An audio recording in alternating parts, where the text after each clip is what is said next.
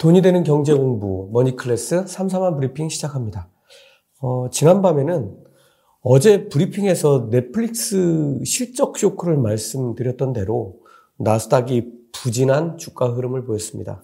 어, 반면에 양호한 실적을 발표한 IBM 그리고 프록터 앤 갬블 여러분들 그 P&G로 잘 알고 계신 회사인데요.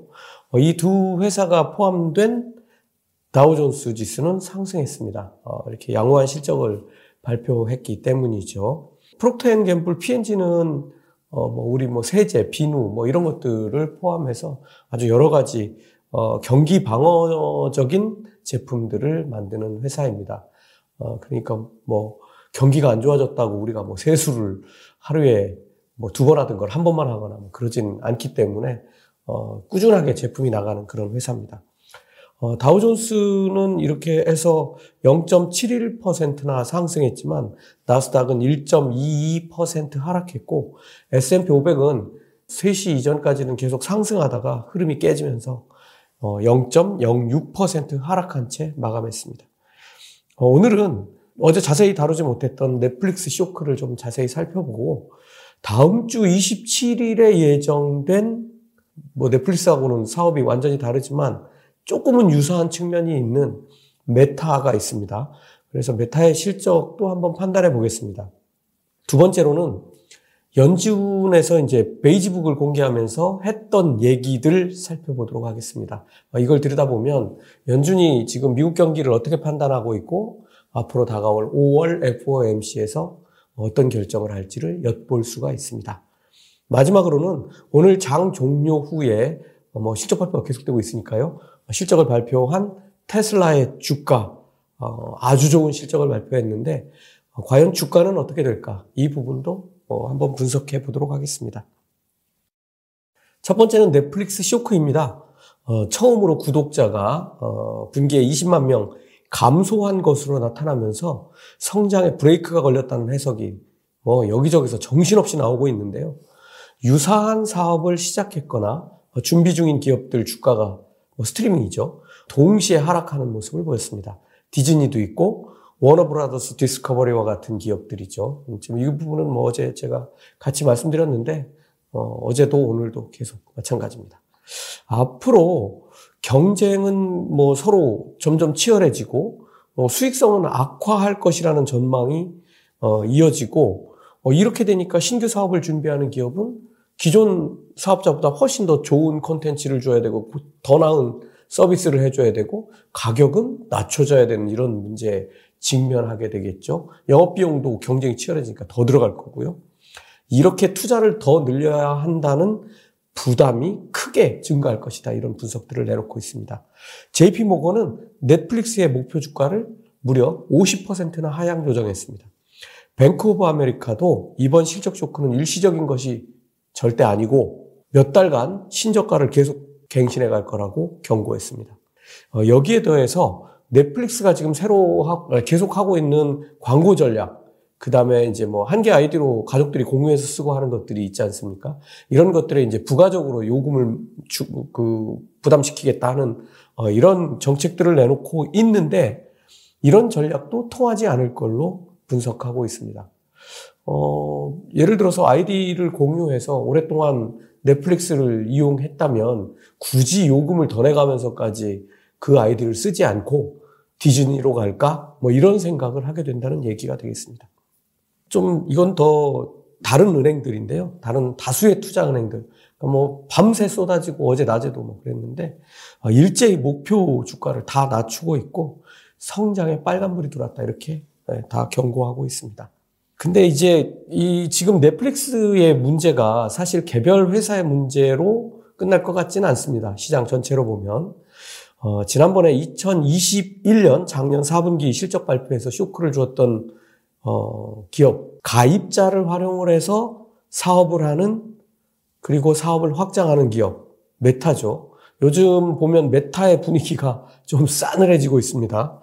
어, 지금 메타는 사실 여러 그 플랫폼을 일부 같이 활용하거나 하는 그런 뭐 구글과 같은 회사도 있고 뭐 그런데 그런 경쟁사로부터 견제를 당하고 있고 당국의 규제 때문에 하던 사업을 뭐 매각한다든가 철수하는 일도 벌어졌고 그다음에 투자가 엄청나게 단위가 크고 가입자 수는 정체하고 하는 이런 일들로 지금 힘든 시기를 보내고 있습니다. 어, 우선은 지금 메타가 가지고 있는 메타버스 기술력과 잠재력은 높게 평가받고 있는 건 사실입니다. 하지만 당장의 실적은 큰 문제가 될 소지가 다분해 보입니다. 이미 투자자들은 넷플릭스 실적 쇼크가 메타로 옮겨 붙는 게 아닌가 하는 의심스러운 시선을 보내고 있고, 어, 그 때문에 주가도 어제 7.77%나 하락했습니다. 어, 조금 더 들여다보는 게 필요한데요.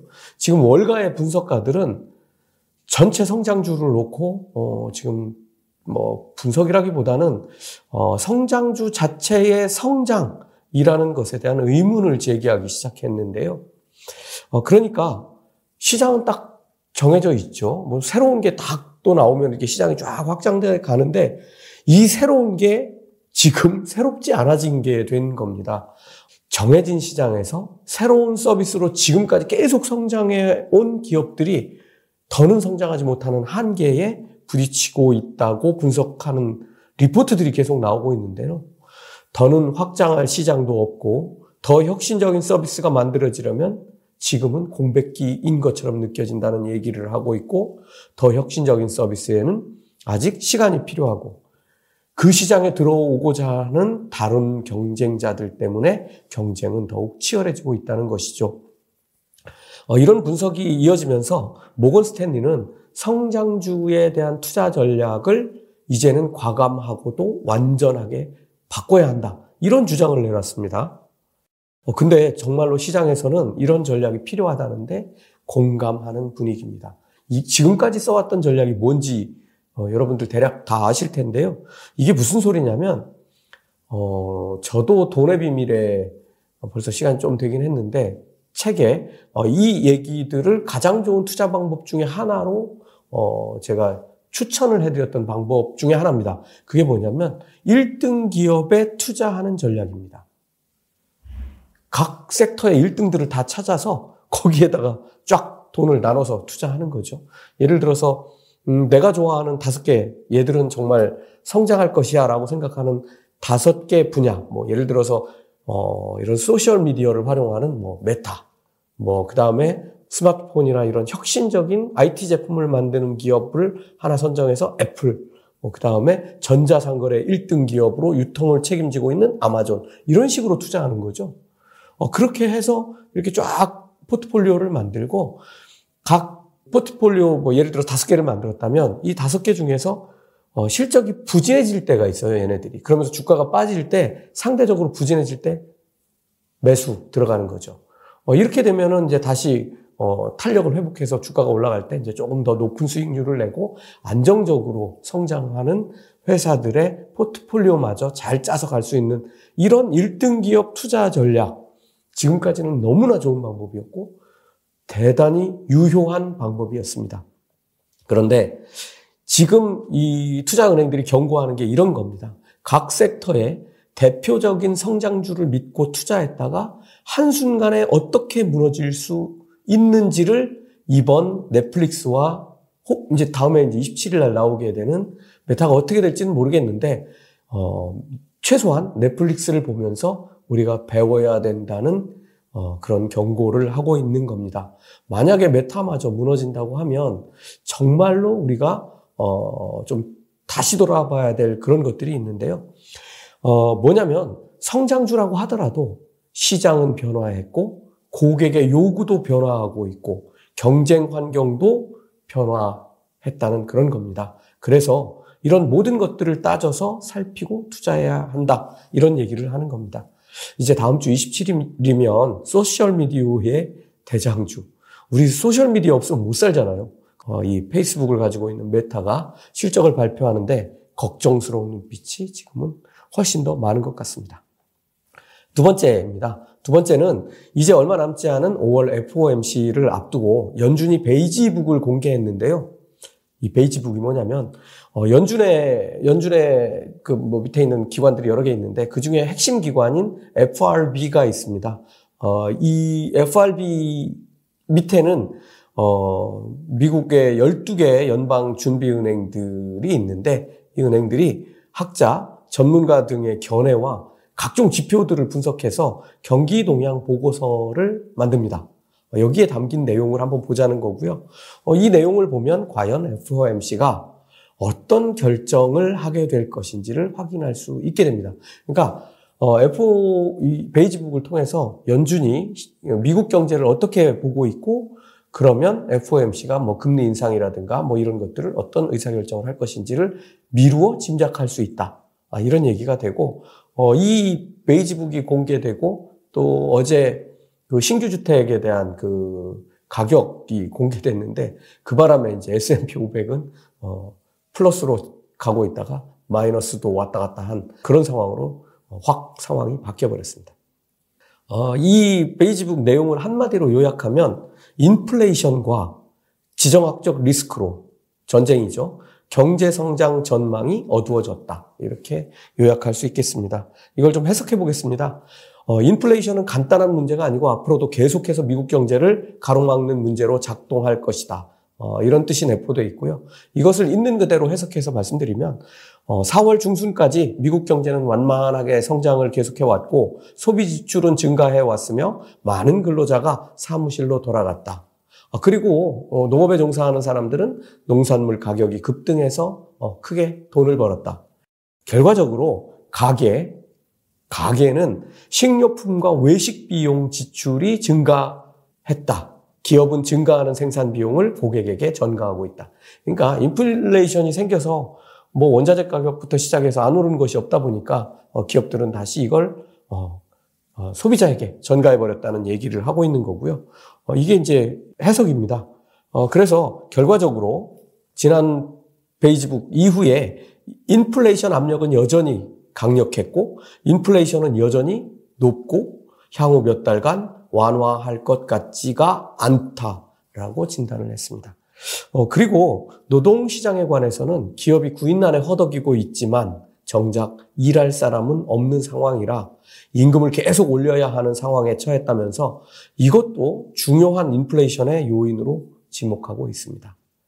지금 고용 지표들 보면 뭐 지난번에도 제가 설명드렸지만 이건 뭐 거의 완전 고용이죠. 어, 뭐 이직하기 위해서 쉬는 사람 그런 것들 때문에 지금 현재 실직 상태에 있거나 나는 일하기 싫어 뭐 이런 사람들 빼고 나면 다 일을 하고 있는 뭐 거의 지표가 그렇게 나오고 있기 때문에 어, 사람이 필요해도 지금 구하지 못하는 그런 상황이죠. 여기에 우크라이나 전쟁과 같은 지정학적 위험이 더해지면서 미국 경제의 성장에 먹구름이 들이오고 있다고 진단하고 있습니다. 어, 연준이 지금까지 이런 얘기 안 했거든요. 미국 경제는 튼실하다. 뭐 계속 그런 얘기만 했는데 연준이 경제 성장 전망을 어둡게 보기 시작한 것은 아마 뭐 강력하게 얘기한 건 아니지만 이번이 처음으로 냄새를 좀 풍겨놓은 것 같습니다. 근데 이제 그 원인으로 가장 중요하게 본 것, 그것은 역시 인플레이션이니까 이번 금리 인상은 0.5%가 될 것으로 보는 게 타당한 것 같습니다. 다만 매파인 제임스 불러드 총재는 어, 연은 총재죠. 어제도 한 번에 0.75% 금리 인상이 가능하다라는 입장을 다시 강조했는데요. 5월 FOMC에서 과연 어떤 결과를 낼지 주목하지 않을 수 없습니다. 세 번째는 테슬라입니다. 테슬라는 장 종료 후 바로 실적을 발표했는데요. 매출 전망치였던 170억, 178억 달러를 훌쩍 넘어서 187억 6천만 달러의 매출을 기록했고 주당 순이익도 2.26달러보다 거의 1달러나 높은 3.22달러를 기록했습니다. 엄청나죠? 어, 이렇게 원자재 공급이 원활하지 않은데 어, 이렇게 높은 성장률 거의 80% 되는 것 같은데요. 이런 성장률을 기록했다는 건 정말 어, 역시 일론 머스크 다운 것 같습니다. 다만 지금 어, 상하이 봉쇄의 영향은 2분기에 어, 테슬라 중국 공장이죠. 2분기에 어, 영향이 미칠 거로 여러분들이 머릿속에 기억을 하고 계셔야 될 것 같습니다. 그런데 어, 지난 장의 주가를 보면 되게 재미있는 일이 벌어졌습니다. 장중에는 넷플릭스에 겁먹은 투자자들이 어, 테슬라에 대한 투자를 주저하면서 51달러 가까이 하락한 977달러의 어, 테슬라 주가가 마감을 했는데요. 어, 실적을 발표하고 나서는 어, 이제 어, 장외 거래가 이제 열린 거죠. 어, 실적을 발표하자마자 애프터마켓에서는 하락분을 전부 다 만회하면서 다시 어, 이 장 시작 전 종가 어제 종가였던 1,027달러대에 거래되고 있습니다. 그런데 테슬라에 생긴 문제는 사실 테슬라의 실적이 아니라 일론 머스크가 공개적으로 지금 트위터를 인수하려고 시도하고 있는데 문제가 있습니다. 테슬라 주가에 영향을 받고 있다는 거죠. 지금 트위터 주 가는 40달러 후반입니다. 얼마 전까지는 일론 머스크가 9.2% 지분을 사들여서 어, 일론 머스크가 테슬라의 최대 주주가 됐고 어, 트위터 경영진들과 이래라 저래라 해가면서 공방을 벌였죠. 어, 심지어 이제 그 대주주 물량을 포함해서 자기가 다 사들여서 개인 회사로 만들겠다 뭐 이런 얘기까지 했었는데요. 재밌는 일이 벌어졌죠. 뱅가드 그룹이 트위터를 추가로 매수해가지고 10.3%를 보유한 최대 주주로 어, 일론 머스크를 넘어섰습니다. 어, 사실 뱅가드 그룹은 트위터 경영진 편에 서 있는 그런 상황인데요. 뭐 영원히 트위터 경영진 편에 서지는 않을 걸로 봅니다. 뱅가드가 뭐 하는 데인지 아시잖아요. 여기는 뭐 트위터를 이렇게 사서 주가를 올려서 수익을 보면 그만인 회사죠. 어, 어쨌든 뱅가드는 트위터 경영진 편에 서서 어, 지금 일론 머스크하고 대척하는 모습을 보이고 있습니다. 어, 이렇게 되다 보니까 주가는 이제 뭐, 뭐 20달러대에서 지금 40달러 후반대까지 올라와 있고, 어, 지금 일론 머스크는 트위터를 그보다 좀 더 높은 가격에 50달러대 초반에 사겠다 뭐 이렇게 제안했었는데, 트위터를 인수하려고 하면 뭔가 돈이 있어야 되겠죠. 어, 그래서 지금 현겨, 현금을 일론 머스크가 어떻게 마련할까에 관심이 집중되고 있는데요. 어, 가장 간단한 방법은 테슬라 주식을 처분하면 됩니다. 지금 뭐 엄청나게 올라와 있는 이 테슬라 주식 일부만, 뭐 일부는 아니죠. 상당히 많은 양을 처분하면 되는데, 어, 지금 투자자들은 테슬라의 오너인 일론 머스크가 쏟아낼지도 모르는 매물을 걱정하는 거죠. 어, 이런 상황이고, 그러다 보니까 테슬라의 주가가 좀 지지부진한 상황입니다. 어, 테슬라 주가는 실적 발표하기 하루 전에도 1027달러였는데 지금 이렇게 어마어마한 실적을 어, 발표한 상황인데 발표하기 직전에는 뭐 거의 5% 가까이 하락했고 실적을 발표하고 나서도 음, 그 호실적에 다시 뭐 어제 주가 정도 회복하고 말고 있는 지금 그런 상황입니다. 어, 이게 참 아이러니인데요. 우리가 조금 더 지켜봐야 될 것 같습니다. 이게 단 하루 이틀에 끝날 문제는 아닙니다. 오늘 밤 본장에서 무슨 일이 테슬라에게 벌어지는지 살펴봐야겠습니다. 머니클래스 마칩니다.